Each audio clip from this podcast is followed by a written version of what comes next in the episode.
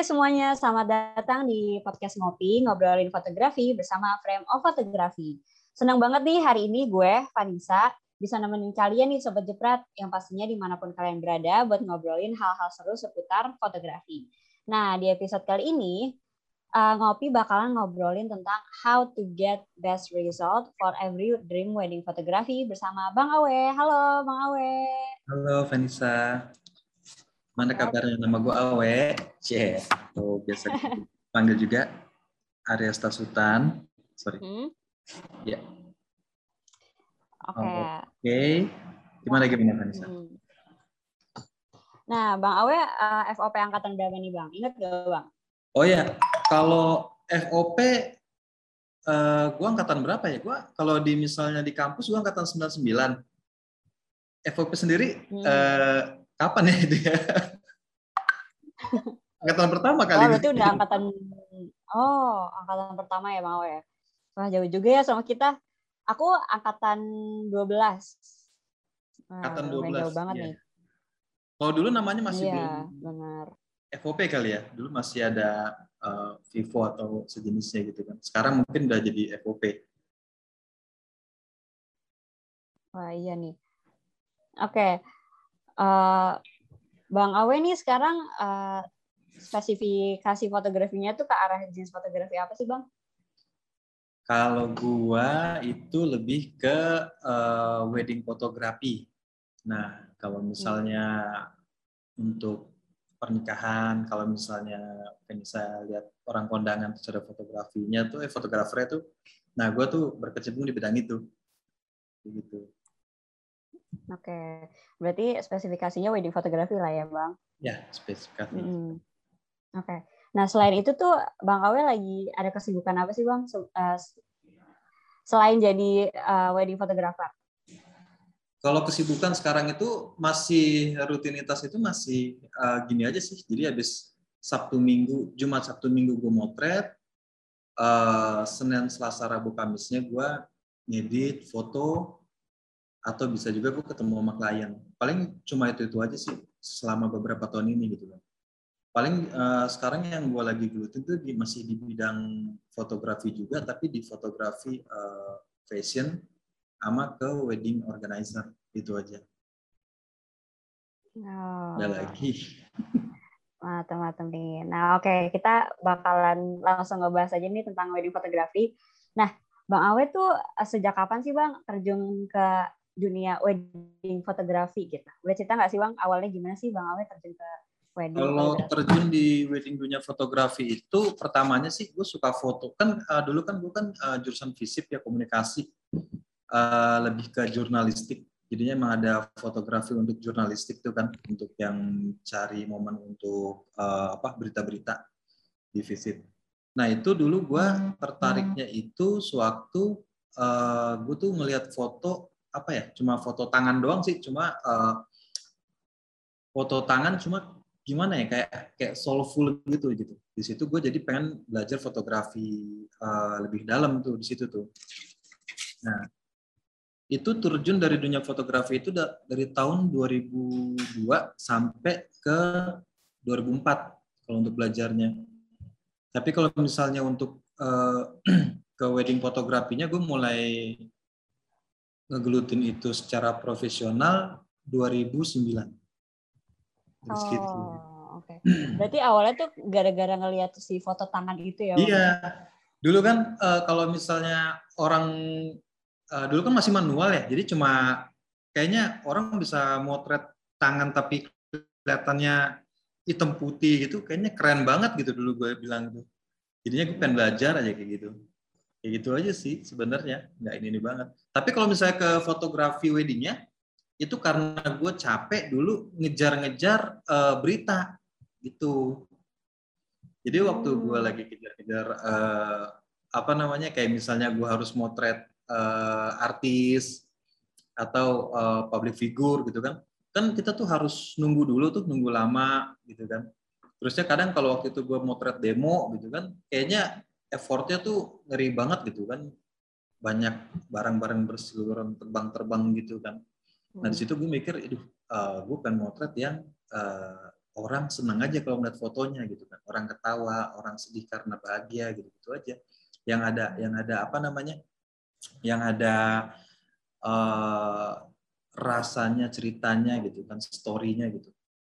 Dari situ sih akhirnya gue ke wedding fotografi gitu hmm, jadi karena uh, milihnya tuh karena talentnya itu terjadwal gitu ya bang. Nggak kayak foto jurnalistik yang kita harus kejar-kejaran gitu ya?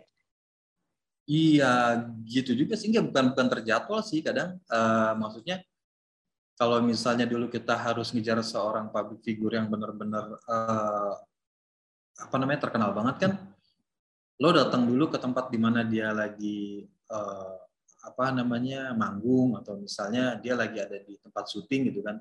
Kan lo nggak bisa langsung wawancara nggak bisa langsung motret kan di situ kan. Lo harus nunggu dulu sampai dia keluar kalau misalnya kayak gitu.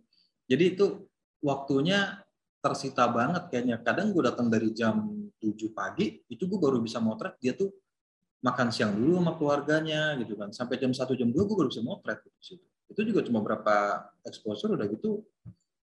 Ya gitu pulang aja udah gitu kayaknya nggak ada ininya aja nggak ada apa namanya nggak ada uh, eh, senang senangnya gitu deh kayaknya gitu, oh, oke okay. nah terus uh, kalau wedding fotografi tuh ada jenisnya gitu nggak sih bang? Justru kalau wedding foto kalau wedding fotografi itu kalau menurut gue itu kumpulan dari berbagai macam jenis foto ya kalau misalnya kalau menurut gue sih. Jadi kalau di wedding fotografi itu ada yang namanya uh, foto komersial juga kayak misalnya motret cincin atau motret detail-detail gitu kan lo harus butuh uh, kemampuan foto komersial yang bagus juga gitu kan. Kayak lo harus buka uh, pakai lensa yang lebih makro atau enggak ada namanya foto sport juga di mana lu benar-benar ngejar momen gitu kan. Kalau misalnya yang lu foto itu adalah seorang public figure atau kepala negara kan dia itu kan benar-benar nggak nunggu momen. Dia kan itu kan emang emang lepas gitu aja dan kita emang harus ngejar momennya gitu kan. Atau juga ada namanya foto potret di mana lo harus motret uh, nganten uh, dengan apa ya namanya beauty suitnya yang bagus kayak gitu. Terus ada foto kadang juga di wedding fotografi kalau di luar negeri itu ada namanya foto nude juga ada gitu kan. Kalau disebutnya tuh bulldoyer gitu kan. Atau bahasanya apa ya? Itu bahasa Perancis sih gue nggak ngerti itu gimana gitu. Tapi kalau itu lebih tren di sana sih. Kalau di sini kayaknya nggak terlalu tren. Hmm. begitu kan bisa oh oke. Okay.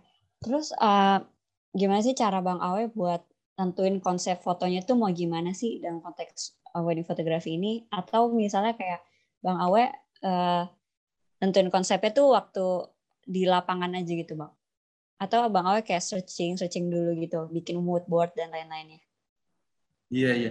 Kalau misalnya wedding fotografi kebanyakan sih sekarang uh, lebih ke on the spot sih ya. Jadi kalau misalnya emang lu udah di hari H, lu emang udah harus siap motret gitu kan. Tapi memang biasanya sebelumnya itu uh, sehari atau dua harinya itu kadang uh, sering lihat mood board juga kadang juga misalnya kalau yang lagi moodnya lagi uh, high ya uh, gue juga sering cari uh, apa namanya uh, dari Pinterest dari foto-foto yang yang teman-teman fotografer lain yang udah ada di Instagram kadang kayak gitu sih. Jadi sering tukar pikiran sama fotografer lain terus sering lihat foto-foto bagus di foto lain tuh kayaknya juga ngebantu banget tuh. Tapi biasanya tuh sebelum hari H, sebelum hari H sih biasanya. Kalau misalnya udah hari H-nya ya udah udah on the spot aja gitu udah eksekusi. Oke kan biasanya kan ini ya bang ya. Apa kalau foto wedding itu biasanya tuh kayak ibaratnya semuanya sama gitu momennya. Misalnya waktu ijab kabul waktu uh, si salamannya itu. Nah itu tuh biasanya bang Awe uh, bikin foto itu jadi beda tuh gimana sih bang? Uh, wedding fotografinya gitu? Bikin foto itu jadi beda itu kalau gua itu emang biasa, emang banyak sih, kebanyakan emang ngomongnya itu itu aja sih ya. Jadi kebanyakan emang orang ngambilnya dari situ-situ aja. Tapi kadang kalau misalnya gua ngambil inspirasi dari fotografer lain, itu gue bisa, uh, eh itu biasanya gue selalu ATM gitu, amat amati, tiru, modifikasi gitu kan cuma gitu-gitu aja sih jadi tiap hari emang uh, kerjanya emang cuma ngeliat foto doang sih sebenarnya sih. Terus kalau hmm. misalnya ada eksekusi, lihat keadaan, lihat tempatnya. Kalau misalnya emang uh, fotonya itu beda, pengen beda, itu biasanya kita juga harus dapat moodnya yang moodnya gimana ya? Dari make upnya oke, okay, pengantinnya cantik, keren, terusnya mau di arahin kayak juga, venue-nya oke, okay, itu udah pasti hasil foto uh, minimal ya bagus lah gitu lah, kayak gitu. Oh, berarti kadang-kadang uh, idenya spontan aja gitu ya bang?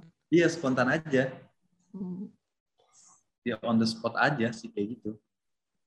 Pernah nggak sih bang uh, ngalamin hal-hal yang menarik gitu waktu ngedirect gitu, misalnya kayak uh, pengantinnya emang seru atau uh, apa namanya, ya ada hal-hal yang unik gitu nggak sih bang? Selama bang Awe foto nih udah lama ini gitu. Hmm kalau unik sih, hmm. kalau menurut gua semua pengantin itu unik sih gitu. Hampir semua pengantin itu unik. Tapi yang berkesan itu sedikit biasanya kayak gitu. Gitu. Jadi kalau misalnya emang uh, pengantin yang benar-benar uh, unik dan berkesan itu kadang kalau misalnya emang uh, kedekatan lo sama mereka itu emang benar-benar uh, close, intimate. Udah gitu lu udah kayak kenal banget uh, kayak sama teman sendiri gitu Hmm. Sering akhirnya setelah foto itu juga masih sering jalan bareng, sering kontak kayak gitu-gitu aja sih sebenarnya. Terus kalau misalnya emang lu bisa uh, kalau dulu gue sering dapat pengantinnya itu sering diajak uh, wedding keluar gitu. Nah, kalau di situ tuh kita emang udah bener-bener close banget. Jadi dua atau tiga hari sebelumnya itu kita emang udah bener-bener uh, sering ngobrol, makan bareng. Baru pas hari hanya jadi kita nggak canggung, biasanya kayak gitu sih. Kalau gue. Itu sebagai tips juga tuh ya bang. Sebelum kita foto uh, diajak hangout dulu gitu ya biar deket. Biasanya pengantin yang ngajak hangout sih biasanya. Oh iya. Iya biasanya oh. begitu. Jadi kalau misalnya emang kalau mau foto ke uh, kalau dapat order ke luar daerah atau ke luar negeri itu kan biasanya kan kita nggak langsung di hari hanya langsung kita motret kan. Kadang kita juga pitching lokasi juga gitu kan. Cari tempatnya juga kan. Jadi uh, dua atau tiga hari sebelum hari itu biasanya kita udah ada di venue biasanya gitu dari tempat sana. Hmm. Oke, okay. terus uh, Bang Awe tuh pernah nggak sih ketemu sama klien yang yang uh, permintaannya tuh kadang-kadang rumit-rumit gitu. Dan Bang Awe tuh cara ngatasin klien kayak gitu tuh gimana tuh Bang?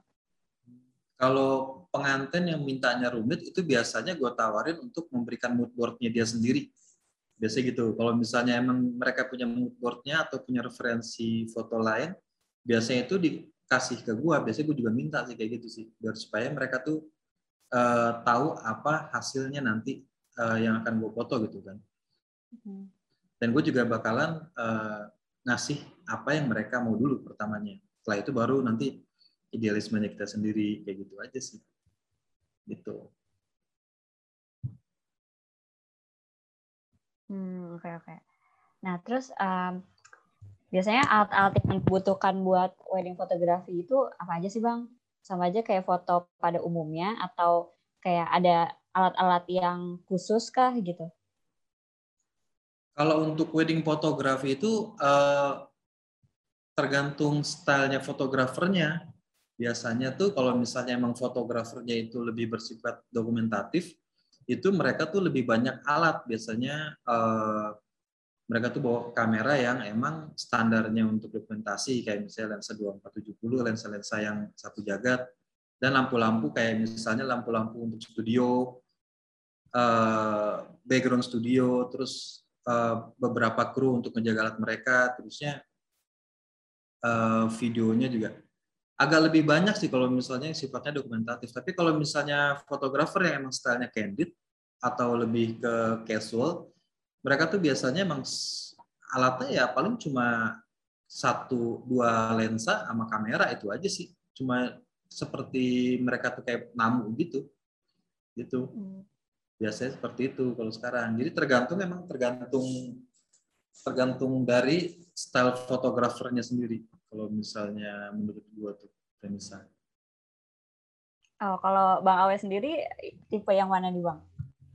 Kalau gua uh, lebih ke semi candid. Jadi kalau misalnya gua itu lebih uh, apa namanya memberikan candid ke pengantin udah gitu juga memberikan dokumentasi ke keluarga pengantin biasanya begitu. Jadi semuanya gue mix gitu. Jadi emang gue tuh punya orang dokumentasi sendiri dan orang candid sendiri biasanya kayak gitu. Jadi waktu lagi nanti hasil fotonya kadang kan ditanyain tuh sama uh, keluarga atau orang tua kenapa kok fotonya cuma dipotong setengah? Kadang kan kalau candid gitu kan atau cuma setengah mata gitu kan. Kadang orang tua kan nggak suka tuh yang kayak gitu itu. Tapi pengantin pun nggak yeah. terlalu suka sama yang dokumentasi gitu. Cuma foto yang cuma lurus hmm. uh, foto bersama itu kadang pengantin juga ya cuma begitu aja juga pakai handphone juga bisa dia bilang gitu kan. Nah untuk memenuhi kebutuhan mereka itu biasanya gue pakai dua style itu dokumentasi dan candid gitu biasanya kayak gitu. Oh, jadi kayak sesuai kebutuhan uh, klien aja gitu ya bang ya?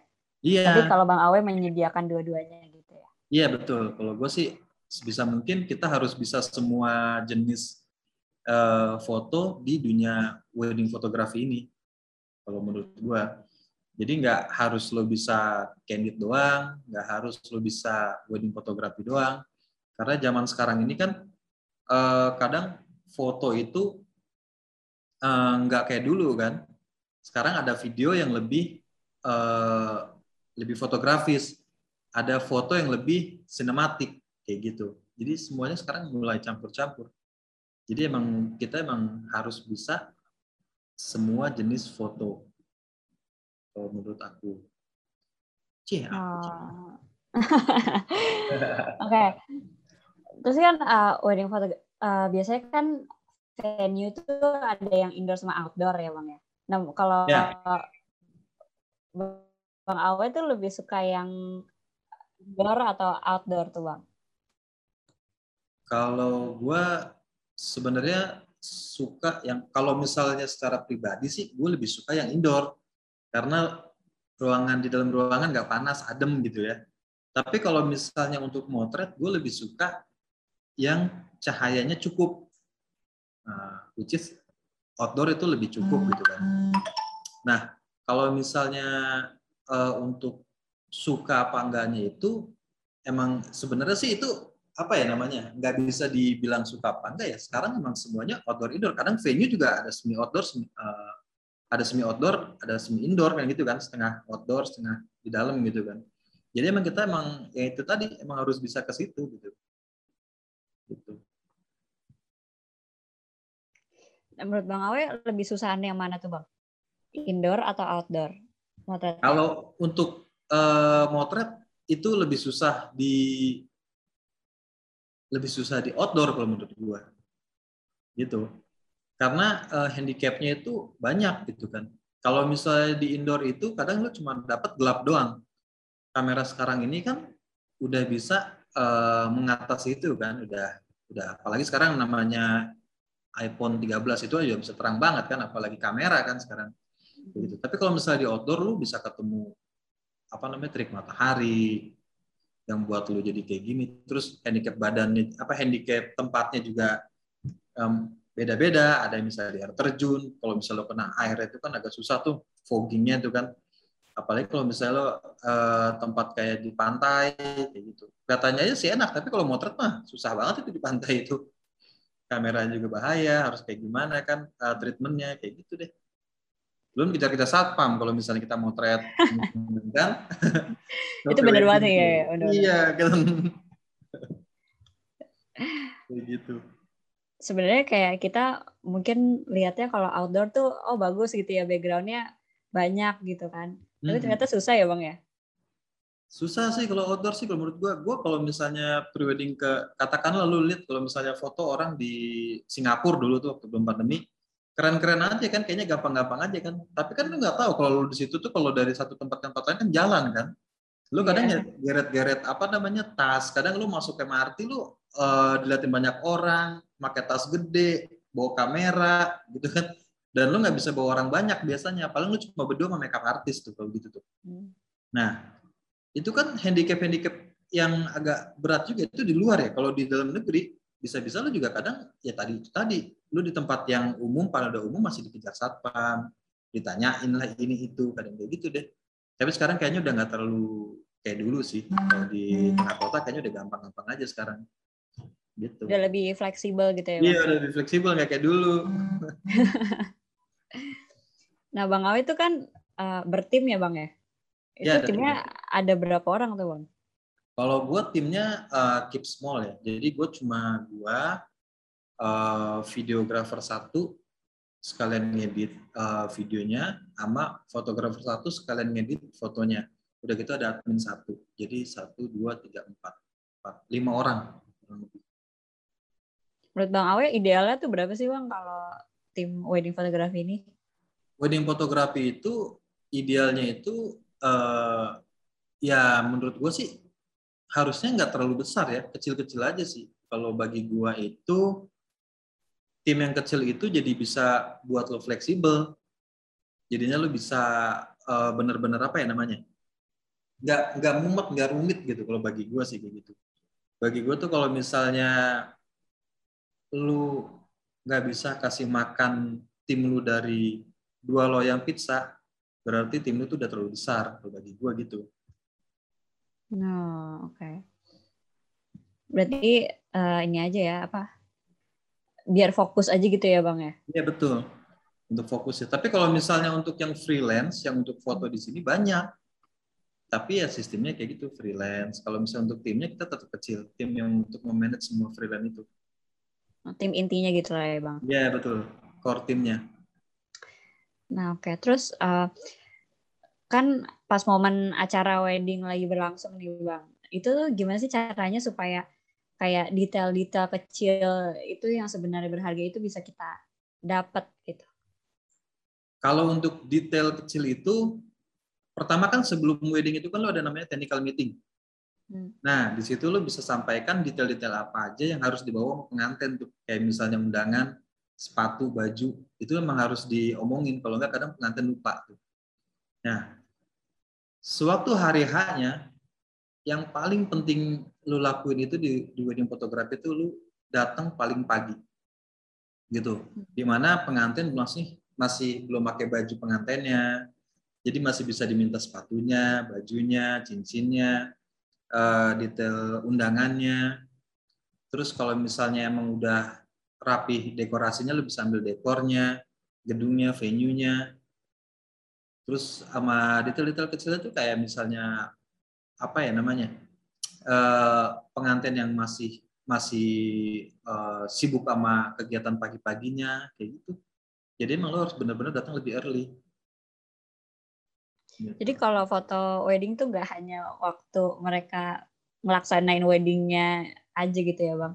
Jadi behind the scene-nya juga gitu ya. Iya gitu. Jadi tergantung konsepnya lagi tadi. Kalau misalnya emang foto lu mau lebih ada storytellingnya, biasanya tuh fotografer tuh datangnya tuh emang benar-benar di pagi untuk ngambil uh, behind the scene-nya juga, BTS juga, uh, candid moment-nya juga.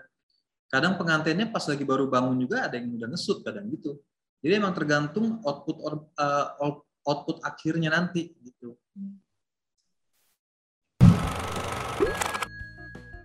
Bang Awe ada tips gak sih atau kayak persiapan khusus gitu sebelum motret? Kalau persiapan khusus sih uh, apa ya? Kalau persiapan khusus sih jangan lupa sarapan. Harus itu ya bang. Betul. Terus uh, jangan lupa apa namanya praktis. Karena kan praktis make perfect tuh kan. Terusnya uh, apa ya?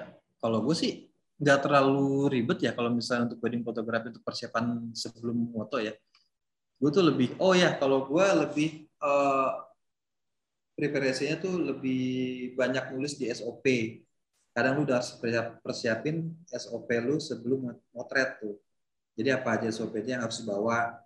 Terus uh, gear-nya, jangan sampai lupa detail-detail yang kecil. Kadang gue juga tulis tuh apa aja yang harus kita foto gitu kan. Terus permintaan khusus pengantin itu biasanya kita review sehari sebelum wedding. Biasanya gitu. Hmm.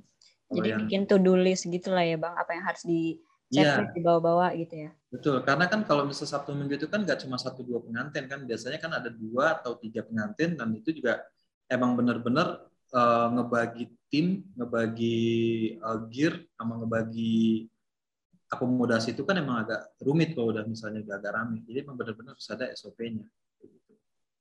Oke. Okay. Nah ini last question nih bang. Ada tips atau saran nggak buat kayak kita kita nih yang mau banget belajar wedding fotografi dan mungkin ke depannya pengen jadi wedding photographer gitu? Tips atau sarannya ya?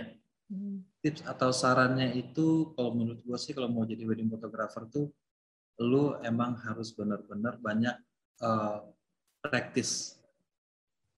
Lu benar-benar harus banyak punya uh, networking di dalam wedding fotografi. Dan lu juga harus punya satu atau dua orang yang membuat lu uh, effort menjadi wedding photographer. Kalau gue biasanya tuh satu atau dua aja. Setelah itu jangan terlalu banyak nanti lo pusing sendiri mau jadi wedding fotografi atau wedding yang lain gitu kan. Hmm. Soalnya kan spek-speknya banyak. Gitu. Oke. Okay. Wah. mantap mantap nih. Wah, jadi seru banget ya sebenarnya pembahasan kita tapi sayangnya uh, cuman bisa sampai sini nih podcast kita. Pastinya ini insight insightful banget nih ngobrol kita sama Bang Awe hari ini thanks to Bang Awe yang kece banget nih yang udah mau hadir di Ngopi episode 4 kali ini. Iya, Dan saya terus ya Bang Awe. Iya, sama-sama Panisa. Iya. Thank you so much buat uh, Sobat Jepret yang udah mau dengerin podcast Ngopi kali ini. Salam Jepret. Dadah. Dadah.